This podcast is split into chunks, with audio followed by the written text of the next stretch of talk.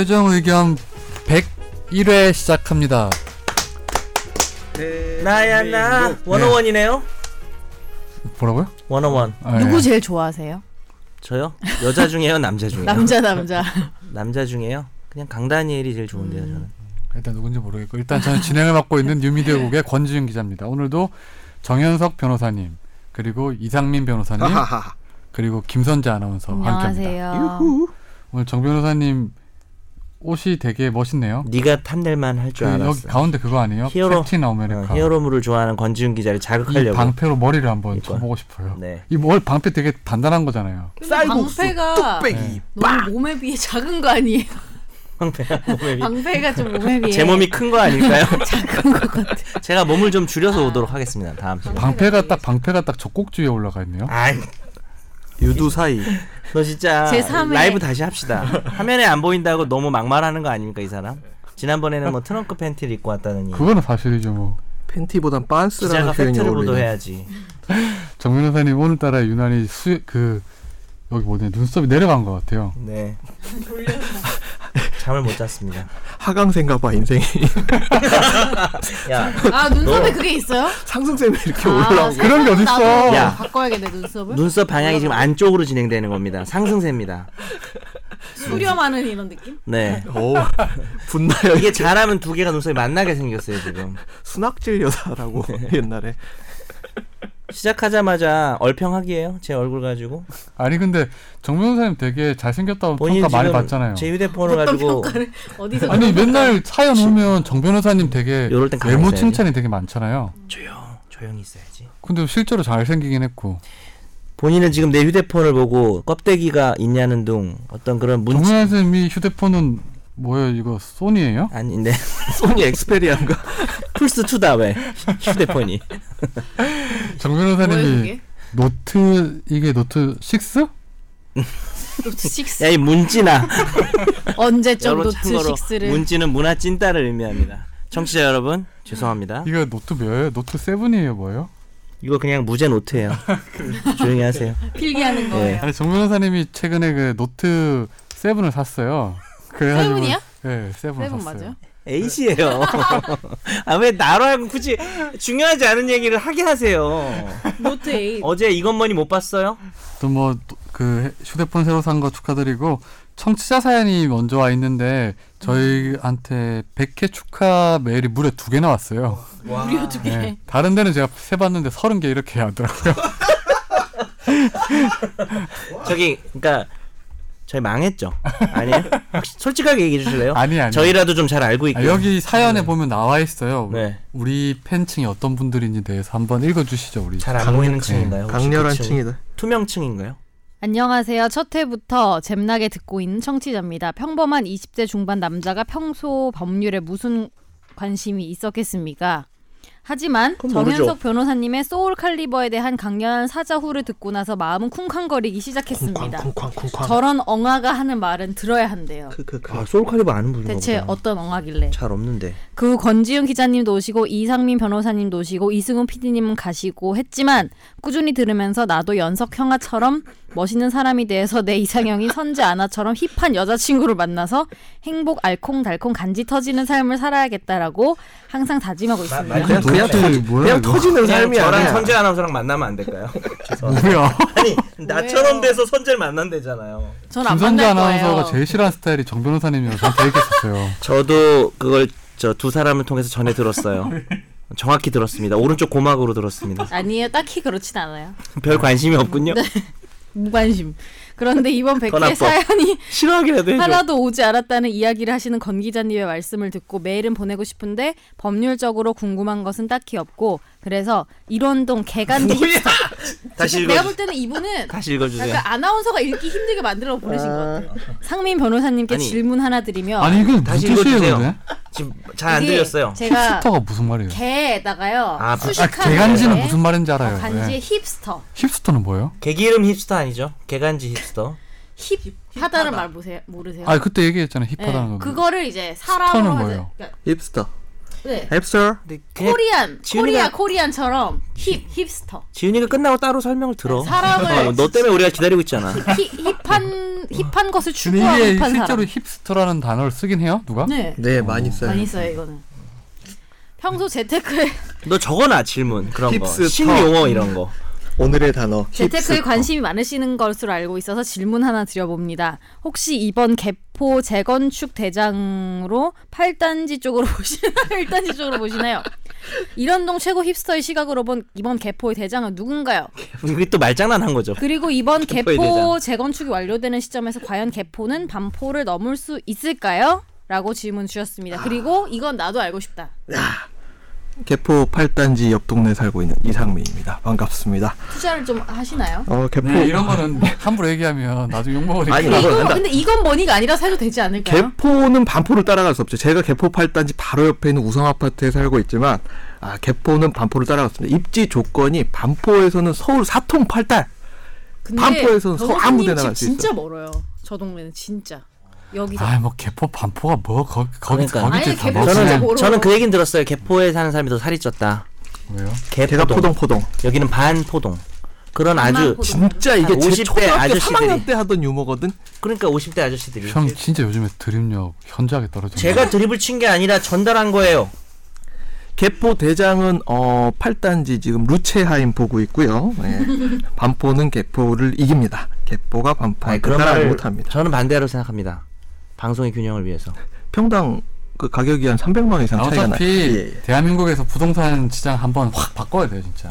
그래요. 나같이 집 없는 사람들 이런 거 바뀌면 진짜. 안 이- 이런 거 이런 거 관심 갖지 마세요. 별로 안 됩니다. 소울 칼리버나 우리 계속 합시다. 팟캐스트를 들으면서 이거를 진지하게 어, 진지하게 받아들이는 사람 아무도 없어요.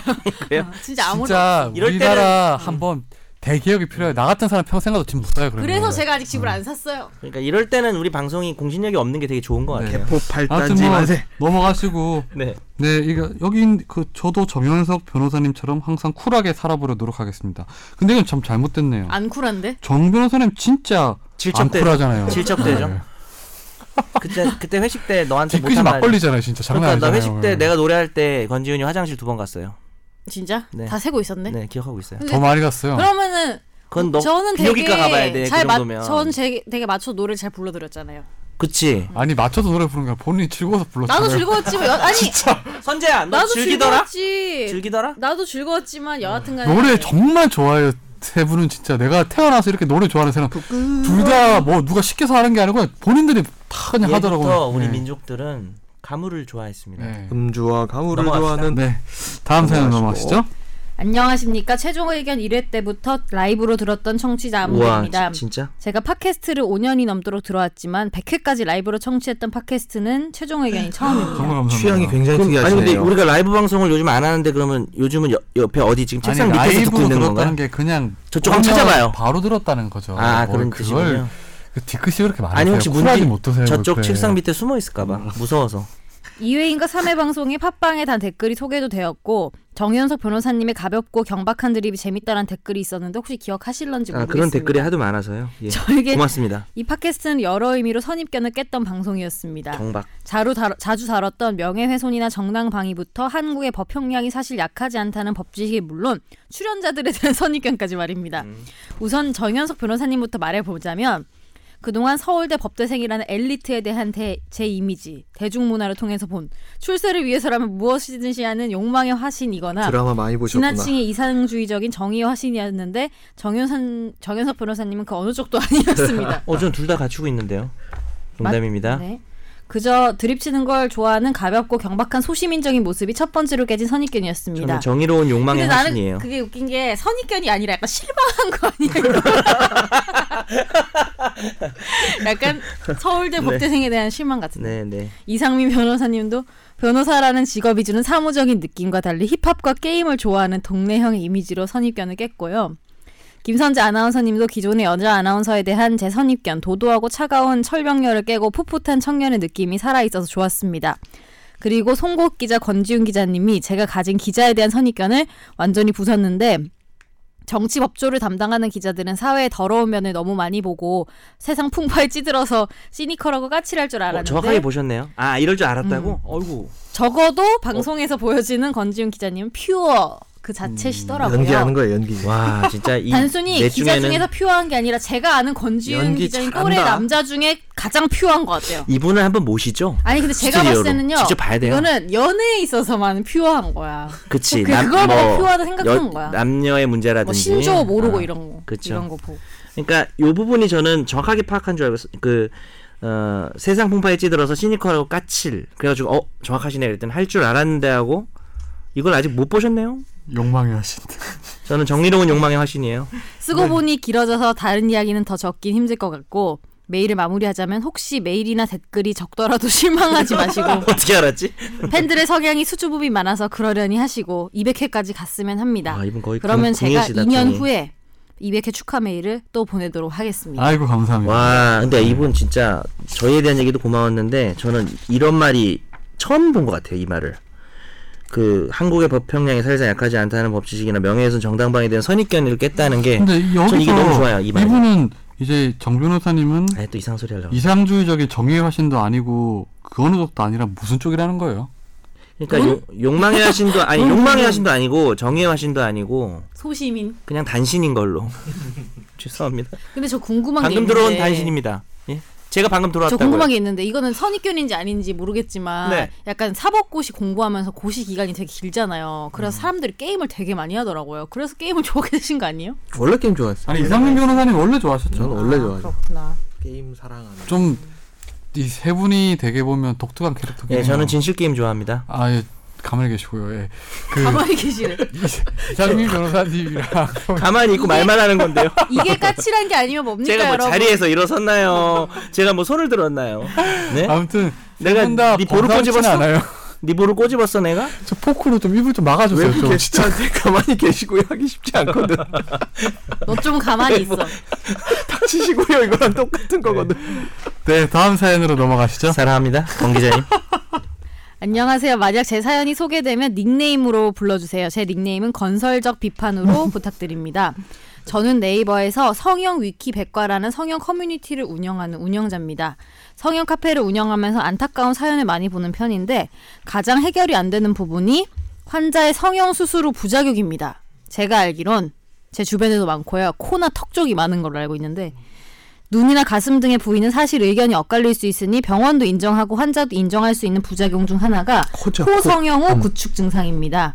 수술 후 삽입 구축 증상이 뭔지 얘기해 주시죠. 네, 코 안에 삽입한 보형물로 인해서 부작용이 발생되고 코 안에 조직이 괴사돼서 조직이 녹아 없어져 내리는 증상입니다. 이게 코그 주저앉는 거, 눕고 무너지는 무너지는 거. 그러니까 이게 내려앉는다는 말이에요. 네, 음. 모양이 바뀌고 수술 잘하는 의사가 수술을 해도 해당 부작용은 일정 확률로 발생됩니다.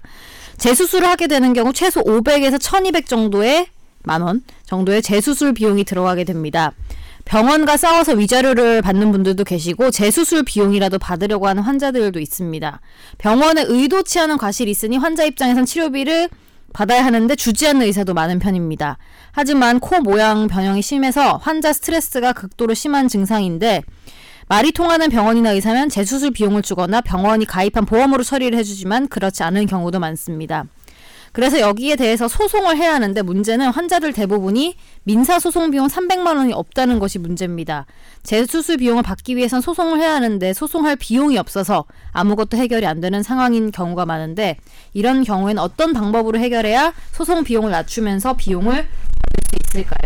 이런 케이스 진짜 많고요. 뭐 뒤에도 읽어주시죠. 어, 원래는 이 변호사님의 아이. 사연 메일과 소송을 하고 싶어하는 환자분들을 연계해드리고 싶은데 환자들 대부분이 돈이 없어서 소개해드렸다가 괜히 환자들이 말만 많고 귀찮아하실까 걱정돼서 의견이 듣고 싶어서 메일 보냅니다.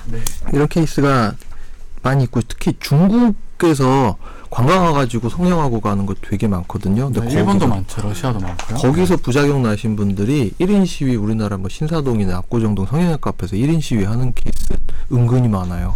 그래서 1인 시위 해가지고 받는 경우도 되게 많고 아, 기본적으로 이런 상황에서는 조정 신청하도록 유도를 많이 해요. 그러니까 일반 법원에다가 조정 신청이라는 걸 하게 되면 그러니까 변호사를 통해 가지고 이거 할 만한 사실 그런 소가는 안 나오고 그 정도 사건이 못 되고 직접 본인 소송으로 조정 신청을 하게 되면 10만 원, 20만 원 내외 비용으로 한 1,500만 원까지 비용은 청구가 다 가능하거든요. 근데 기본적으로 의료 소송은 나홀로 소송이 되게 어렵잖아요. 나홀로 소송이 어려운데 그래서 조정으로 가자는 거예요. 처음부터 어 지급 명령 신청이나 민사 소송을 하게 되면 입증 책임이 남기 때문에 조정으로 처음부터 신청을 해서 들어가면 어느 정도 조정위원이 사정을 잘 봐거든요. 잘 성립이 돼요? 조정은 꽤, 사- 꽤 성립률이 높아요. 제- 액수가 뭐지? 다르죠. 제가 아는 분도 결국엔 했는데 그렇게 해서 턱 수술이었거든요. 근데 재수술을 해야 되는 거예요. 이게 되게 고통스러운 게 뭐냐면 그 법원에서 여튼간에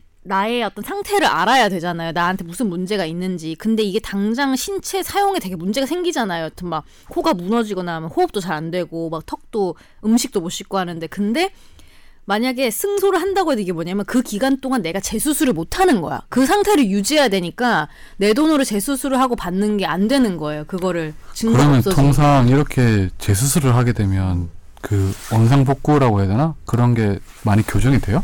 그래도 또 아니 전에 어디 에이미 사건이었나? 그때 보면 막 재수술을 여러 번 했는데도 계속 그랬었잖아요. 계속 그거는 보- 그 네. 처음에 그 문제가 생겼던 병원에서 계속 재수술을 해줬던 걸로 근데 기억하는데 그 문제가 생겼던 병원에 가면 안 되는 거지. 이제 돈으로 받아서 돈으로 받아서 뭐 다른 병원 가가지고 해야 되는데 그 병원에서 이제 무능한 의사가 근데. 대부분 강남에 있는 성형외과라 하는 게 우리나라에서 내노라는 의사들이 가 있는 거 아니에요? 거기서는 되게 굉장히 성- 치열한 걸로 알고 있는데 심각한 경우가 많아요. 그러니까 성형외과 의사가 들어와서 자기가 수술하는 척하고 들어가서 다른 사람이 와가지고 수술하고 심지어는 의사가 아닌 사람이 와서 수술하는 경우도 많아요. 마취를 시켜가지고 네. 모르니까 이게 약간 경쟁도 많고 그쪽 업계도 하니까 약간 공장형으로 가는 거예요. 맞아요. 그래서 네. 일주일 입원시켜야 될 거를 3일 입원시키고 가고 그 자리에 또 다른 환자를 받아야 되니까 그래서 수술을 진짜 하루에 엄청 많이 하는데요. 미친 듯이 돌려요. 계속 그럼 이 경우는 돌려요. 일단 먼저 이 소송을 내기보다는 조정 신청으로 들어가서 그냥 개인적으로 이제 하는 게 더 낫다는 말씀이죠. 그러니까 조정 신청도 소- 어차피 법원 가서 하는 거니까 조정이 성립이 안 되면은 소송으로 전환이 될 수도 있거든요. 해야겠죠. 예. 그때는. 알겠습니다. 그리고 또 사연이 하나 있죠. 예. TV 보다가 정현석 변호사가 CF에 나오길래 깜짝 놀랐습니다. 응? 웃기지 마. 자동차 보험 이젠 다이렉트로 들겠어. 이분 정현석 변호사 맞죠? 사연이 있었어요? 인기가 많다 보니 CF에도 나오고 정말 축하드립니다. 웃기지 마. 마지막으로 CF에 하나요? 나오는 대사 부탁드립니다. 어디까지 할인될까? 어디까지 되겠니? 이게 뭐지? 이- 근데 형 진짜 찍었어요? 아니요, 제가 무슨 CF 시켰어요. 그 아니, 그러니까 여보세요. 저도 지금 어디 있는 댓글이에요? 뭐예요? 제가 보냈어요. 어? 제가 받은 메일을 보냈어요. 이메일을 네. 뭐라고요? 웃기지 마라고요? 아니 무슨 자동차 보험 광고에 정 변호사님 나온다고 하길래 저랑 닮은 거 닮은 사람 아니에요? 정 변호사님하고 무슨 닮은 보- 사람이 보험가 그래? 어디까지 할인될까? 어디까지 되겠니?라는 이 나 이 광고를 잘 모르라서. 좀 준비를 해왔어야죠, 여러분들. 제가 찾아봐야 되잖아요. 아니 권 기자가 변호사님이 권 기자가 이렇게 갑자기 메일을 주면 어떻게 해요? 아니 형이 찍었으니까 형이 준비를 하셔야죠. 어디까지 할인될까? 그 영국어요. 그건 비는 거 아니에요? 누구한테? 잘 어울리긴 하네요. 그 목소리가. 누가 나오지? 뭐 저 닮은 사람이니까 뭐 원빈이 나오나? 한번 다음 주에 저희가 찾아보고 돌아오겠습니다. 원빈 나오나 봐요. 형, 진짜 안티세요. 형. 닮은 사람이면 나무늘보 이런 거 이거 아니에요? 3, 40대 남성들밖에 안 들어요. 아무도 안티 안 합니다. 네. 혹시 어, 그러면 오늘 미스- 미스터 화재 빈인가요? 판결 오랜만에 할까요? 진짜 오랜만이다. 네, 화재 판결을 한 네 달 만에 정 변호사님 준비하셨잖아요. 야 이씨. 진짜 욕할 어, 뻔했네. 이건 진짜 그러지 말자. 이건 너무 불쌍해요. 왜요? 왜냐면 진짜. 항상 준비하셨는데 우리가 못했는 게 많았잖아요. 내가 진짜 화재 판결 준비할 때 제일 즐겁고 네가 맨날 나보고 화재 판결의 신이래매. 네. 신미안을 가진이란 말 들은 지도 오래됐다. 우리 화재 판결을 정말 세 개씩 맨날 준비해와서 내가 판례까지 판결문까지 근데 출력했는데 연출자가 다 잘라버렸어. 건지훈이 항상 못하게 했어요. 네, 건지훈이. 오늘 첫 번째 화재 판결은 정말 정 변호사님이 그 성격이 잘 드러나는 판결이었던 것 같아요. 맞짱 판결. 네. 네, 이게 지금 두 달 전에 준비했던 판결인데요. 네, 소개해 주시죠. 서울 시내 한 사우나에서 숙식해온 A 씨는 올 3월 초 사우나 종업원과 돈 문제로 말다툼을 벌였다. 이를 본 손님 B 씨는 61살이에요. A 씨가 10살 이상 나이 많은 종업원에게 함부로 대하자 둘 사이에 끼어들었고 결국 이 40대 A 씨와 60대 B 씨의 감정 싸움으로 번졌다. 네, 그러니까 이게 요약을 하면 이제 그 종업원하고 어떤 손님하고 싸우는 걸 보고 옆에 있던 다른 사람이 나이 어린 사람이 너무 대드니까 뭐라고 하면서 이제 다른 사람 싸움으로? 번진 거죠. 정확히 17살 차이래요. 네. 판결문 보니까. A 씨와 B 씨는 속칭 맞짱을 뜨기로 약속하고. 근데 저는 예순 한살 마흔다섯이 맞짱을 약속한다는 게 너무 웃긴 것 같지만 아, 뭐 기사, 기사끼리 싸움이라 보면 되죠. 노장의 맞짱. 힘을 보여줘. 서로 행사한 폭력에 대해서는 형사 처벌을 원하지 않는다는 취지로 합의서를 썼다. 이후 사우나 골목길에서 주먹 다짐을 시작했는데 싸움은 2분 만에 A 씨의 승리로 젊은 결론났다. 사람의 승리로 네, 항상 이렇더라고요. 예. 턱을 가격당한 B 씨는 바닥에 쓰러지며 두개골 골절상을 당했고 이 A 씨는 쓰러진 B 씨를 그대로 놔둔 채 다시 사우나로 들어갔습니다. 겨우 몸을 일으킨 B 씨는 집으로 걸어가다 쓰러졌고 행인에게 발견돼 병원으로 옮겨져 치료를 받다가 급성 뇌출혈로 숨졌습니다. A 씨는 상해치사 혐의로 기소됐고 1심에서 징역 4년의 실형을 선고받았지만 다만 서로 행사한 폭력에는 처벌을 원하지 않는다 합의서를 썼던 게 형량 산정에 반영이 됐습니다. 아 일단 여기서 뭐 좀 좀 궁금한 게 이 서로 싸움하고 난 다음에 이 피해에 대해서 합의서를 쓰면 그 효력이 있는 거예요. 이건 원- 원천적으로 무효가 되는 거 아니에요? 그거는 뭐 예. 서로 뭐 문제를 안 삼은다면 거기로 그냥 끝나는 것이 뭐 범죄가 안 되고 이건 아니죠. 어, 근데 이게 왜 이걸 효력을 어느 정도 인정해 준 거예요? 아 그러니까 양형에 반영해 준 거잖아요. 예, 그러니까 양형이 좀 반영은 된 것 같아요. 그러니까 원래 그것부터 여쭤볼게요. 그 피해자가 승낙을 하면 범죄가 성립하지 않는 범죄에 뭐가 있을까요? 한번 떠올려 보세요. 수많은 범죄 중에. 친고죄랑 반의사 불벌죄들이 그렇겠죠. 너 그렇게 딴 데 보면서 그렇게 시크하게 대답할 거야? 아니 아니 뭐 와가지고 친고죄랑 반의사 불법죄 아닌 거에도 있어요. 내가 맞춰볼라 했는데 steal 당했어. 그거 아닌 것도 있으니까 여전히 맞춰보세요. 교과서에 제일 많이 나오는 게 뭘까요? 그냥 우리가 제일 잘하는 범죄. 살인? 아니죠. 내가 살인이 제일 어디 교과서에 내가- 살인이 나와요? 이게 너무 힌트다. 내가 화재의 판결에 제일 많이 가져오는 범죄. 성폭력? 아 그렇죠. 성, 성 범죄가 아닌 게 되는 거죠. 만약에 성관계를 성관계는 범죄가 아니잖아요. 그러니까 어, 저 사람이 싫은데 억지로 하는 게 대표적인 범죄. 반 의사 의사에 반해서 하는 어, 범죄들이 보통 그런데 좀 그와 관련해 가지고 이제 뭐 폭행죄 같은 것도 뭐 반의사 불벌죄이기도 하지만 폭행 정도 뭐 멱살 한번 잡아봐라 이- 이런 정도는 승낙을 하면 범죄가 되지 않습니다. 뺨은요? 뺨 한 번 때려봐. 나 잠 깨게. 그 사실은 그거는 이론적으로는 범죄가 될 수도 있어요. 근데 이미 허락을 했기 한 때문에 봐요. 어렵죠. 아니요. 어, 그러니까 어디 범죄, 범죄는 성립이 되는데 음. 위법성 조각 사유라는 게 있어요. 그러니까 그 죄가 위법하지 않다는 이유를 이제 음. 법에서 따로 정하고 있어요. 어 졸려요, 선지 아나운서? 어, 뺨 아니 하여튼 뭐 때려 그 다음에 왼손으로 때릴까요? 해야지. 거서에서 쇠고랑 차게 해줘야 돼요. 위법 방금 안 들었어 성민이 말을 쉐거라. 위법성 조각 사유가 있, 있대잖아요. 근데 상해죄 정도 되면 상해죄 정도 되면은 뭐 내가 손가락 하나 자르라고 말을 해서 뭐 협약을 해가지고 내가 돈을 못 갚았으니까 새끼 두 개 정도는 주겠다. 신체 포기각서. 아, 어, 뭐 신체 거. 보호해서 이렇게 자르게 되면 전부 합의서가 아까 무효죠. 권 기자 말한 것처럼 무효고 범죄가 충분히 성립을 하죠. 자, 이, 이 경우도 상해, 상해만 했다고 해도 범죄가 성립을 하고요. 근데 이거는 그 사람 방치해가지고 또 죽기까지 했어요. 치사가 됐죠. 어, 그 부분은 승낙한 것도 아니죠, 사실.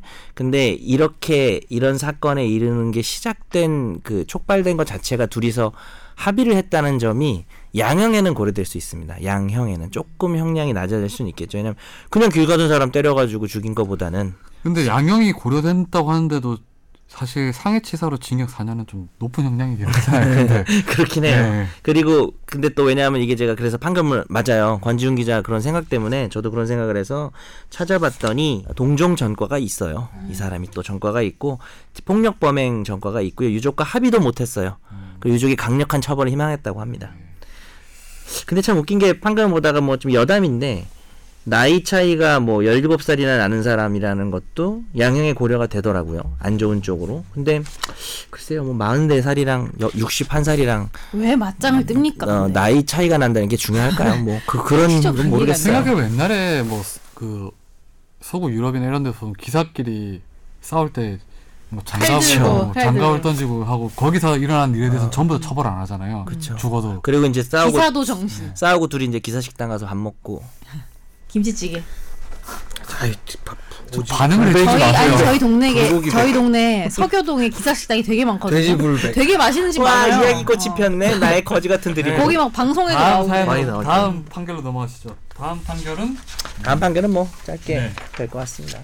경찰관 송 씨는 강남 경찰서에 근무하던 2015년 11월 음주 단속에 걸린 A 씨를 무단으로 귀가시킨 혐의를 받고 있는데요.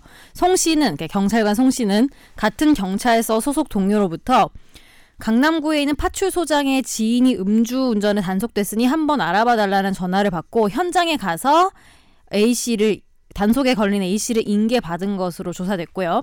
송 씨는 A 씨를 순찰차에 태워서 집까지 데려다 주고 후배 경찰관에게 A 씨의 자동차를 운전하게 한 것으로 드러나서 1심에선 징역 3개월에 집행유예 1년 이지만 이후 항소심에서 벌금 500만 원이 선고가 됐습니다. 네, 이 근데 벌금 500만 원은 문제가 되는 게 직무 유기를 한 공무원에 대해서는 1년 이하의 징역, 금고 또는 3년 이하의 자격정지 처하도록 규정하고 있는데 네. 이게 형법이 정한 형량의 범위인 법정형보다 낮은 벌금형이 선고가 돼서 논란이 되고 있습니다. 이게 근데 법정형하고 처단형이 좀 다를 수 있잖아요, 근데 실제로. 뭐 그럴 수는 있죠. 법정형이라는 게 범위를 정해놓으면 네. 판사가 그 중에 고를 수가 있는데 이 문제는 보통 이렇게 돼 있어요. 판결문에 적용법조, 형법 122조 쉼표하고 징역형 선택 혹은 벌금형 선택. 판사가 선택을 할 수가 있는데 문제는 이 규정에 벌금형이 아예 없다는 거죠. 그런 좀 약간 강력한 범죄들은 그런 경우가 많거든요. 그렇죠.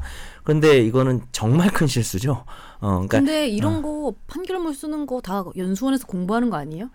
이거는 공부를 안 해도 실수하면 안 되는 거의 근데 기계적으로만 하면 되는 건데. 직무유기에 대해서 공무원 범죄에 대해서는 기본적으로 벌금이 거의 없는 걸로 알고 있는 왜. 이런 실수했는지 이거는 해요. 거의 판사들하고 검사들이 다 아는 사람. 여기 나오는 게 기사에 검찰이 별다른 이의를 제기하지 않아서 뭐 비상상고 이게 뭐예요? 비상상고?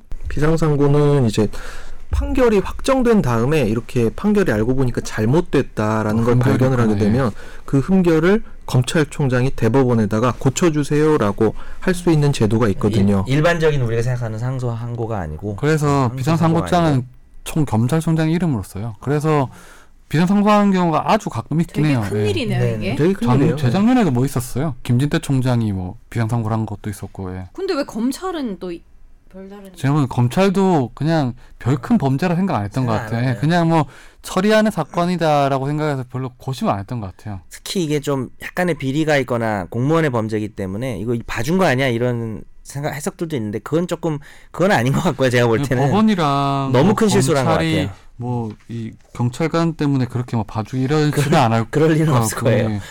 아마 지금- 정말 무지에 의한 실수인 것 네, 같네요. 상당히 망신스러운 판사 네. 입장에서는 좀 죄송하지만 그, 근데 보면 이게 판사들이 형량 중에 뭐 장량 강경 있잖아요. 네네. 그 법적으로 강경할 수 있는 거 말고 법- 장량 강경할 수 있는데 자기, 그렇게 하더라도 기본적으로 벌금형이 없는 그쵸. 조항에 대해서는 벌금형을 만들어서 할 수 없다는 거죠. 그, 그죠. 그뭐 장량 감경이 아닌 거죠. 네. 그건 말이 안 되는 거죠. 근데 그러면은 뭐 법이 필요가 없지 뭐 만들어서 할 거면 음, 그렇죠. 법전이 필요가 없고. 정선재 아나운서가 법이 필요가 없대잖아. 이렇게 판결을 할 거라면 그러니까요. 예끼 네 왜 이렇게 하셨는지 네, 요거는 진짜 쪽팔리긴 하네요. 그래서 그냥 한번 소개해봤어요 예. 법원 입장에서는 좀 판사랑 쪽팔리죠 검사 다 쪽팔리겠네요, 진짜. 여기는 주로 징계 사유 되겠어요, 아니, 이거는요. 가- 받은 사람이야 자기가 뭐 벌금으로 끝났을 가만히 아, 있겠지만 그 벌금이네 땡 잡았네. 일단 어. 판사가 잘못이고 검사 입장에서는 처벌이 강해져야 되는데 벌금이 나왔는데 가만히 있었던 거죠 근데 경찰청 경찰청법에 보면 경찰관들 같은 경우에 근거 이상의 형이 확정이 되면 자동 퇴직 사유가 되는 거야? 아니면 벌, 벌금형도 포함이 되는 건지 이걸 확인해 봐야 되겠네요. 예를 들어서 벌금형 같은 경우에 근거형 이상했을 경우에는 경찰관직을 계속 유지하게 해주려고 뭐 그랬을 네. 수도 있을 아니 것 근데 같아요. 여기 밑에 보면은 이번 사건으로 올해 이송 씨가 4월에 해임이 됐고 음, 네. 라고 돼 있어요. 이제 이렇게 되면 해임 처분에 대한 또 취소 소송을 하고 하죠. 막 그런 식으로. 네. 오늘 화재 판결은 여기서 마무리하고 집중 탐구 주제는 저- 사실 지난주에 하려고 했는데 여전히 계속 이어지고 있는 이슈죠. 야 야. 최근에 더 늘어났어 사례들이. 네, 이게 사실 뭐 좀 더 폭발력 있게 좀 커진 것 같은데 부산 여중생 폭행 사건부터 시작해서 뭐 서울 여중생 폭행, 뭐 충남 아산, 강원도 강릉까지 하면서 사실 소년법을 폐지해야 된다. 그리고 얼마 전에는 문재인 대통령이 또 뭐 이 부분에서 언급하기도 했어요. 이 부분에 대해서 한번 얘기를 나눠볼 계획입니다. 무서운 애들. 네. 그래서 먼저 최근에 일어났던 일련의 그 폭행 사건에 대해서 우리 이상민 변호사님이 짤막하게 다 소개를 해주시죠. 예, 부산 여중생 사건이 이제 예, 모든 사건이 이제 촉발점이 되었는데 어, 그 사진들은 다 보셨죠? 영상도 네. 보셨나요 혹시? 아, 영상. 영상 못 봤어요. 차마 볼 수가 없었어. 음. 전 봤어요 저 유튜브에서 많이 떠돌아. 어, 머리 이제 후두부가 완전히 이렇게 뭐 거의 진짜 머리 뒤가 이만큼 5cm 이상 찢어질 정도로 폭행을 했던 거죠. 그, 그 이제 내용이 여러 어, 언론 매체들에서 보도가 되기 시작하면서 유사 사례들 강릉이니 서울인 이런 데서도 어떻게 이렇게 여중생들 사례가 이렇게 계속 나오는지 또 희한하게 중학생들이 제일 무섭다고 그러거든요. 진짜 중학생들이 제일 무서운 것 같아요. 그래서 이 소년법의 처벌 대상이 되는 이 학생들에 대해서 어떤 식으로 더 엄벌을 해야 되는지에 관한 논의가 계속 지금 지속이 되고 있죠. 법을 돼요. 최근에는 또 뭐 강릉 같은 경우에는 뭐 이렇게 그 해안가에서 계속 여중생들이 때려가지고 뭐 집에 자취방까지 가서 또 때리고 음. 다음 날 또 해변으로 데려가서 또 때리면서 이제 뭐 그 표를 안 나게 하려고 비비크림까지 바르게 하면서 계속 때렸다고 하네요. 그리고 이제 뭐 사과도 안 하고. 충남 아산 같은 경우에는 여중생을 감금해가지고 같은 이제 여고생의 여중생이 감금을 해가지고 뭐 성매매까지 강요를 시키고 너 또 이제 뭐 다른 그 피해자죠 그 피해자의 다른 후배 여중생 에게 한 달한테도 뭐 성매매를 강요시켰다고 하네요. 이따가 이제 얘기가 나오겠지만 여중생들이 아니 또 중학생들이 많이 얘기가 나온 이유가 만 14세 미만이 껴 있고 그렇지 않은 것에 따라서 이제 처벌의 수위가 많이 차이가 나기 때문에 그랬거든요. 그리고 뭐 서울 여중생 폭행 사건도 있었고 또 뭐 여기 대부분 이 조금 전에 일련의 사건들 같은 경우에 또 여중생들이 뭐 그 피해자를 폭행을 하면서 다른 친구들한테 영상으로 보여주면서 뭐 SNS 올리고 막. 뭐 돌려보고 그리고 심지어 생중계까지 했다고 해요. 그러면서 이제 친구들이 더 때리라면 더 때리고 뭐 이렇게 했다고 하는데 이런 걸 보고 아 진짜 끔찍하다. 과연 이렇게 소년법 이 사람들 이 학생들을 처벌하는 소년법이 과연 존재를 시켜야 되냐 이런 거에 대해서 얘기가 많았었죠. 먼저 이제 이 소년법 19세 미만이 범죄를 저질렀을 때는 다른 법으로 처벌을 받는 거죠. 소년법이라고 하는 별도의 처벌 규정이 마련이 돼 있고요. 예. 소년법은 몇 세까지예요, 그러니까요? 소년법 만 10세부터 19세까지입니다. 음, 그게 소년법이 적용이 되는 거예요? 일단 먼저 네. 이것부터 말씀을 드려야 될 음. 게 형법을 살펴보면 형법에서는 책임 무능력자라고 해서 책임 무능력자라고 해서 여러 가지 이제 처벌 안 받는 사람들을 규정하고 있는데 그 중에 하나가 형사 미성년자라고 해요. 만 14세 미만의 사람은 아예 처벌 안 예, 받아요. 아예 처벌을? 않아요. 그러니까 용- 형법 음. 구조에 나와 있죠. 예. 만 14세가 되지 않은 자에 대해서 행위 한 벌하지 아니한다. 행위에 대해서는 벌하지 아니한다. 그러니까 용어를 돼 있죠. 잘 구별하셔야 되는 게 형사 미성년자 이렇게 말할 때는 처벌 안 되는 애 그리고 만 13세까지라고 그러면은 생각하시고 만약에 처벌 안 받으면은 민사적으로는 소송 당할 수 있는 거예요. 그거. 그거는 어, 그렇죠. 당할 수수 있죠. 있죠. 근데 그 역시 부모님을 상대로 하는 거겠죠. 음. 부모들이 이제 보통 실제로 자력이 없기 때문에 그러니까 지금 사람들이 뭐잘 모르는 거 있는데 만일에 만 10세가 사람을 죽였다. 만뭐 10세나 19세, 아, 만 8세 같은 경우에 예를 들어 어떤 사람을 죽였다 하면 아예 처벌 자체를 안 받는 거잖아요. 그렇죠. 예. 그러니까 이제 소년법이 적용되는 게 만 10세부터 19세인데 그 중에는 형사 미성년자가 있고 예. 형사 미성년자가 아닌 자가 있고 일단 이렇게 생각하시면 돼요. 그러면 형사 미성년자는 처벌 안 되겠죠. 소년법이 적용돼도 다만 소년법상의 특수한 처분을 받을 수가 있는 거죠. 보호 그러니까 일단 처분이나 이거 조금 전에 요약을 하면 음. 소년법상 적용을 받는 데가 만 10세부터 19세까지고 네. 그리고 형사 미성년자는 만 14세 미만이죠. 네. 그러니까 네. 겹치는 부분이 있는 거예요. 겹치는 네. 부분이 있고 근데 만 14세 미만은 정말 형사 미성년자라서 어떤 행위를 하더라도 형벌을 받지 않는 거죠. 형벌은 받지 네. 않느나 하지만 뭐 10세가 넘으면 교육받고 이런 건 할 수 그쵸 거예요. 보호 처분이나 네. 보호 관찰이나 음. 예 이런 거 그쵸. 보호 기간 위탁 이런 거 받을 수 있죠. 참고로 옛날에는 그 기준이 이제 소년법에서 규정하는 소년의 기준이 12세부터였거든요. 만 12세. 근데 그때도 옛날에도 이러한 일들이 벌어지면서 초등학생 사이에 굉장히 여러 가지 뭐 왕따라든지 사람 세리고 이런 사건들이 발생하면서 그 사람 세리는 건 어떻게 하는 거예요? 시야리는 거 세리는 건 세리는 거예요. 그래서 지금 일단 10세로 낮춰진 어, 거예요. 네. 만 10세부터 19세 미만이 이제 네. 소년법에 적용을 받는 거고 만 10세 이상부터 만 14세 미만이 촉법 소년이라고 하는 거죠. 형사 미성년자. 처벌은 안 되지만 소년법에 의한 처분을 받는 애고요. 그렇죠. 보호 처분을 받을 수 있는 그러니까 거고 십- 음. 만 10세 미만은 어떠한 보호 처분이든 뭐든 안 받는 아무것도 거죠. 안 받는 거. 네. 그러니까 10세부터 19세의 소년의 차이점은 일반 형사 법정이 아니라 가정법원 소년 재판부의 재판을 받는 게 특징이고요. 절차상. 어, 다만 강력 범죄를 저지른 경우는 또 일반 형사 법정에서 처벌받을 수도 있습니다. 그러면 여기 조금 전에 말했던 그 보호 처분을 받는 만 10세부터 19세 미만 뭐 물론 이제 10, 만 10세부터 만 14세 미만은 무조건 보호처분 이런 것만 받게 되는 거죠, 그러면요. 그렇죠. 네. 예. 그럼 보호처분이 뭐예요, 그러면요? 자, 그 천종호 판사님 많이 보셨죠? 안 돼, 안 돼. 유명하시죠. 네. 가정 호통 판사. 돌아가. 돌아가. 깎아 안 깎아줘. 돌아가. 그거 짤방 모르는구나. 몰라요. 이제. 어. 호통 판사님이라고 바꿔줄 생각 찾아보시면은 없어? 네, 많이 나올 텐데 이분이 이제 9호 10호 처분, 특히 10호 처분 많이 내리기로 유명한 분입니다. 센 분이죠. 왠지 세 보인다. 10호 처분. 1호부터 10호까지 있는 거예요? 10호 처분이 9호 10호 처분이 흔히 말하는 소년원 송치거든요. 소년들의 교도소죠. 네네. 쉽게 얘기하면. 소년들의 교도소로 보내는 처분인데 9호가 단기 송치 처분이고 10호가 장기 송치 처분이에요. 네, 1호부터 잠깐 간단하게 소개해 주시죠. 1호부터 10호까지를요. 예. 1호가 뭔지부터 시작해서. 예. 1호가 소년법 32조를 살펴보면 소년 범죄를 범한 소년한테 여러 가지 처분을 할 수 있도록 규정을 해놨는데 1호가 감호 위탁 보호자한테 너이 이 학생 제대로 자 어, 관리하세요 라면서 감호 위탁을 하는 예, 처분이 있고요. 그냥 집에 돌려보내는 거잖아요. 이거는. 그렇죠. 예. 두 번째가 수강 명령. 세 번째가 강의 들으라는 거죠. 예, 사회 봉사 명령, 너 봉사해라. 네, 휴지 주라는 거죠. 그리고 4호, 5호가 단기, 장기 보호 관찰. 보호 장기 관찰. 단기가 무슨 말이에요?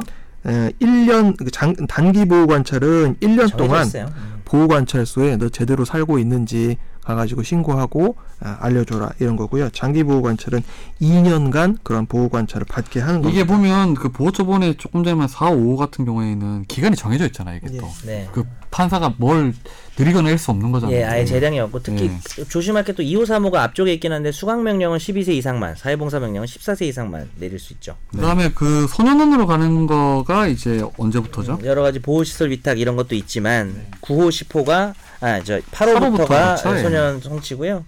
8호 어, 8호나 9호 소년원 송치는 10세만 돼도 보낼 수는 있는데 8호는 8호는 1개월 이내에만 할 수 있는 거고 어, 9호 단기 소년원 송치는 6개월 이내에서 장 그다음에 10호 장기 소년원 송치는 2년 이내에서만 할 수 있습니다. 그러면 이게 아까 전에 말했듯이 소년법 적용을 받는 만 19세 미만 같은 경우에는 형사 재판 아예 못 받는 거예요? 형사 재판을 받을 수 있죠. 일반 형사 재판을 받을 수도 있고 소년법의 적용을 받아야 된다라고 하는 사건의 경우에는 소년부로 사건을 돌립니다. 소년부 사건의 특징 혹시 조금 말씀을 드리면은 소년부 사건 들어가면 검사가 있을까요, 없을까요?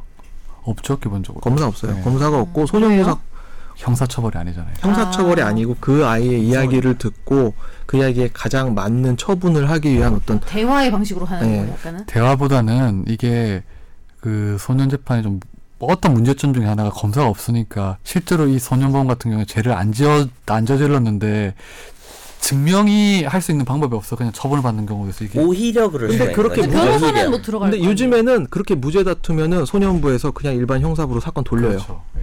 근데 무죄를 다툴 변호사는 수가 없어. 들어갈 거 아니에요. 변호사는 변호사도 그러니까 보조인이라고 해서 쉽게 들어가요. 얘기하면 검사가 안 들어가서 오히려 소년을 보호하는 취지처럼 보이지만 무죄를 주장하고 싶을 때는 검사가 있어야 무죄를 주장하기가 더 쉽거든요 오히려 왜냐하면 검사가 주장한 증거가 명확하기 때문에 어, 그걸 다투면 다툴 대상이 명확해지니까 그러니까 무죄를 다투는 경우에는 소년부 사건이 적절한 사건이 아닙니다. 사건이 이제 일반 형사부로 돌아가야 돼요. 이게 형사 재판이 아니라 그냥 일종의 뭐 훈계하는 법정이라고 보시면 되니까 네. 변호사들도 그치. 적극적으로 뭔가를 하기보다는 그렇죠 이제 주로 부모님하고 많이 가잖아요. 그리고 보면. 판사가 약간 부모된 마음에서 네. 말 들어 임마 약간 이런 느낌으로 하는 근데. 나는 약간 더 따, 후견자. 따뜻할 줄 알았는데 그래도 아 근데 아이의 심리의 이야기를 방침이라고 해서 적용한 게 있잖아요. 따뜻한 면은 있어요 예 심리 근데 방침에 부모 있어서 부모가 그러니까 저도 옛날에 저 가보면 부모가 어, 너도 이상한 부모. 그러니까 너 소년 때 갔다는 얘기지 아, 내 소년 때 가가지고 네.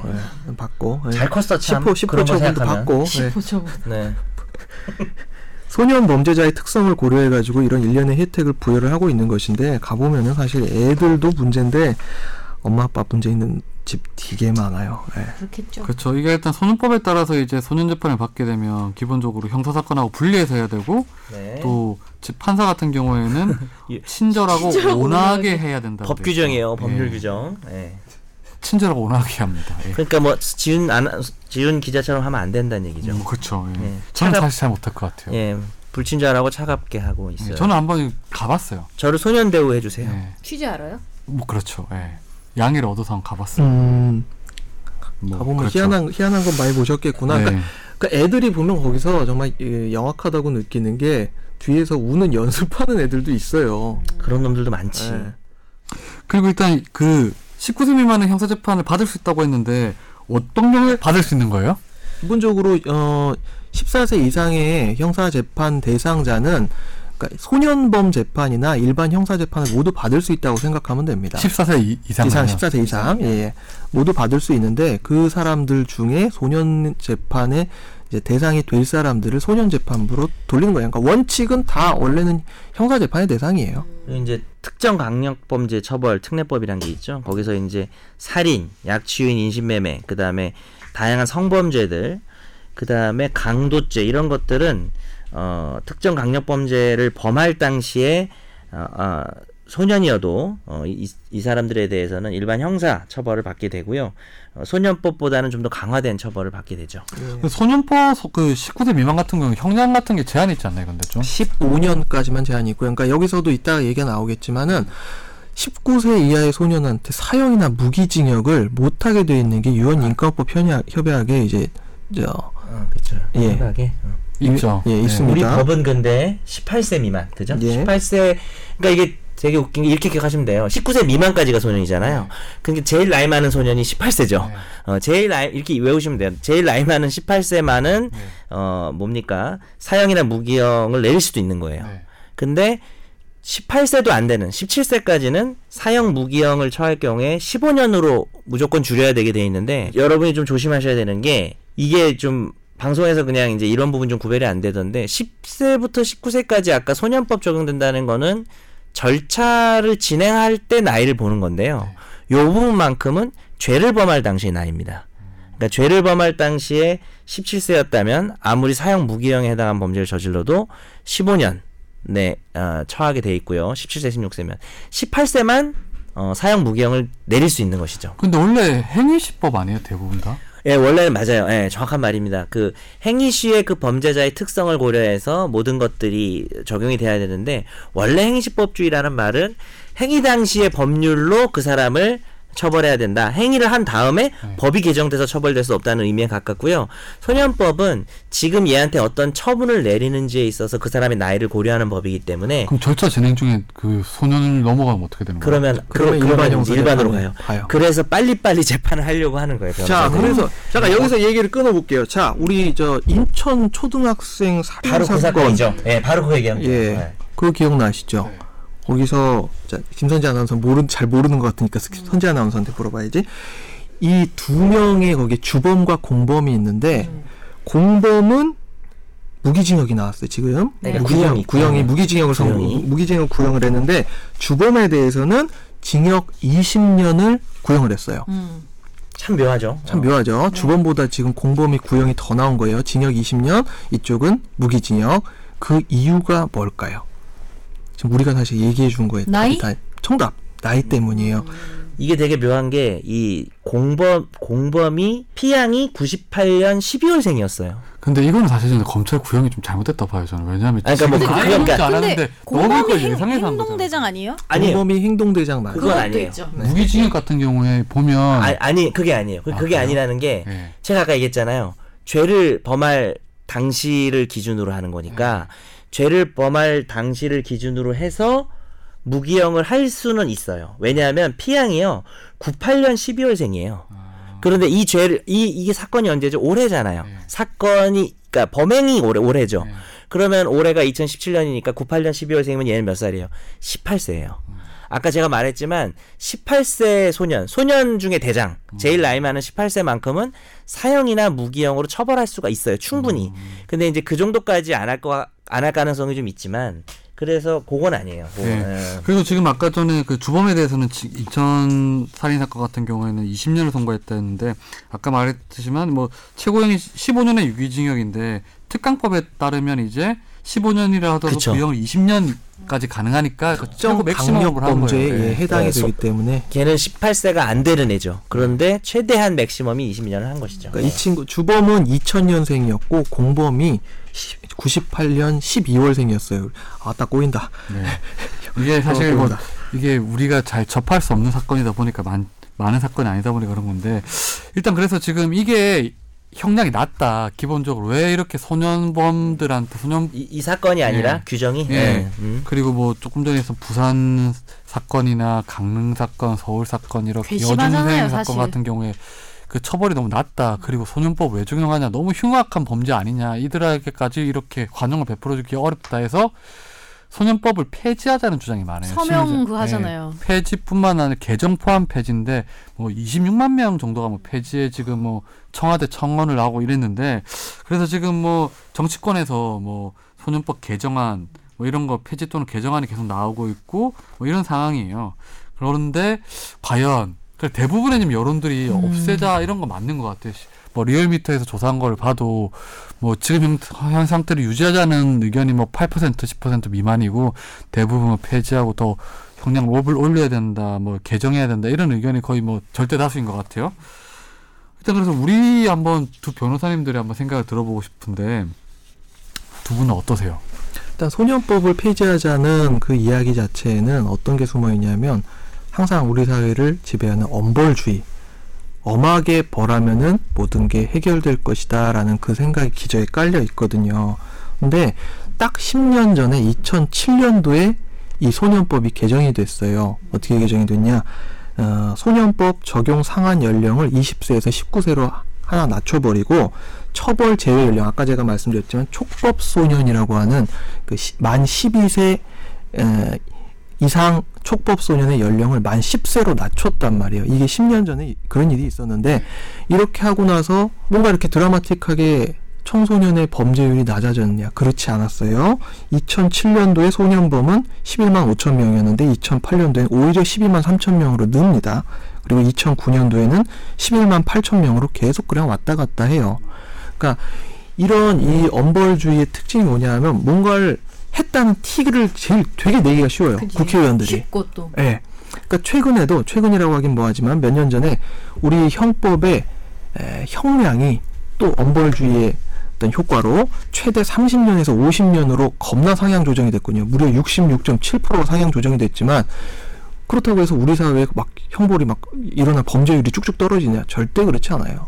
근데 그거는 있는 것 같아요. 이게 좀 저도 이상민 변호사님 말에 크게 동감을 하고 사실 그 형량이 높아지면 뭐 범죄가 낮아진다 이렇게 단정하기 어렵다고 보는데 문제는 높아진 형량이 강화됐을 경우에 범죄율이 정말 급격하게 떨어지지 않지만 높아지는 걸 막을 수 있다는 거에 대해서는 저는 어느 정도 공감을 해요. 이게 더 높아질 수 있는 게 형량이 높아지면서 뭐 형상태로 유지되는 거 아니냐 이런 식의 뭐, 뭐 저는 주장도 가능하기 약간 때문에 단순하게 법을 잘 모르는 사람 입장에서 생각을 해보면 제가 그냥 받은 느낌은 이거 아까 규정들 보면서 기본적으로 그 어린 아이들한테는 여하튼 간에 뭐 실수라고 하긴 어렵지만 여하튼 간에 한 번 더 기회를 주고 사회에서 발붙이고 살 수 있게 해주는 바- 느낌인 것 같아요. 실제로 되고 있는지 모르겠지만 소년- 소년법의 네, 네. 목적이 그런, 그런. 거잖아요. 네. 근데 만약에 그렇다면은 약간 그 조건을 그냥 단 그냥 따로 개정하거나 이런 거 아니고 뭔가 조건을 하나 달면 처벌할 수 있도록 더 세게 예외 사 규정을 두면은 그건 너무 또 자의적으로 판사들이 판단할 이게 있으려나? 않아요 보면 이게 소년법이 지금 존재하는 목적이 사실은 소년 일반 형사사범이랑 그 청소년하고 좀 구분이 필요하다 해서 그런 거 사회적인 어떤 합의가 있었던 거잖아요. 사회적 합의뿐만 아니라 어떤 우리 사회가 나아갈 방향성을 적어놓은 거잖아요. 그래서 청소년들은 그래도 교육이 필요한 사람들이기 음. 때문에 아직은 뭐 완전 완성된 인격체로 보기 어렵기 때문에 이들에 대해서는 좀 한 번 더 기회를 주자는 차원의 소년법이 만들어진 거고 소년법이 대부분의 국가에서 존재하긴 하잖아요. 네. 그렇죠. 거의 다 존재를 하고요. 그러니까 이런 건 있어요. 그러니까 성범죄가 항상 험한 사건이 일어나고 나면은 성범죄 형량이 계속 계속 늘어오고 성폭력 처벌에 관한 특례법이 계속 또 엄벌주의로 바뀌어오고 이런 경향들이 이제 분명히 있어 왔거든요. 그런데 그렇게 엄벌주의가 강화가 되면서 한편으로 사회 분위기가 계속 이쪽으로 이제 전환이 되는 게 있어요. 예를 들어서 야 지금 엄벌주의 자체도 중요하지만 해바라기 센터를 만들어 가지고 성폭력 피해를 본 사람들에 대해서 좀 더 자세하게 자기의 이야기를 편하게 털어놓을 수 있는 그런 분위기를 조성하고 또 어, 검찰이나 경찰에서도 성폭력 전담 조사 인력을 이제 해와가지고 2차 피해를 방지하고 이 문제가 된 사건의 피해자가 오히려 더 새로운 피해자로 거듭나는 것을 방지하기 위한 여러 가지 절차들을 마련하고 이런 것들이 분명히 피해자들한테 도움이 되고 어떤 사회 분위기를 좋은 쪽으로 바뀌는 데 있어서는 분명 도움이 되거든요. 근데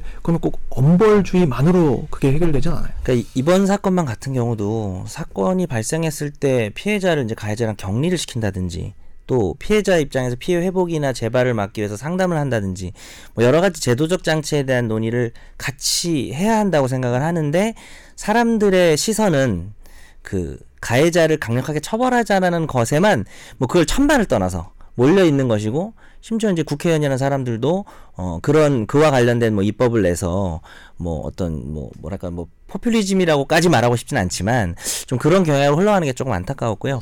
지금 뭐 여러 가지 논의가 나오는데 제 생각에는 두 가지 논의가 지금 섞여 있어서 그래요. 하나는 소년인지 성년인지를 떠나서 엄벌주의, 그러니까 어떤 강력 범죄가 발생했을 때 그걸 막는 방법으로 어, 형벌을 엄하게 하면 그 이제 우리가 일반 예방의 위하력이라고 해서 무섭게 해서 국민들을 다, 다스리는 거죠. 그래서 무섭게 처벌해서 그들을 어, 범죄를 막는 게 실효성이 있고 또 타당한가라는 논의가 있고 두 번째 논의는 소년의 특수성에 관한 게 있거든요. 지금 두 개가 조금 혼재되어 있는 것 같긴 한데 일단은 물론 제가 뭐 약간 의사 진행 발언 같긴 하지만 그그 얘기는 좀 잠깐 더 할 게 남아 있을까요? 그러니까 가, 그 강력한 범죄가 자꾸 발생하는 거에 대해서는 강력하게 처벌해야 된다에 대해서 찬성하시나요? 뭐 이, 이상미 변호사는 어 그것만 그건 별로 다 부정적인. 의견이었고 확실하게 아까 이상미 변호사랑 정 변호사님 말씀하셨지만 뭐 이 국회의원들이 지금 뭐 선진법 개정하고 폐지하고 뭐그 초법소년 나이를 낮춰야 되고 뭐 네네. 이렇게 하는 건 그게 동감은 하지 않은데 그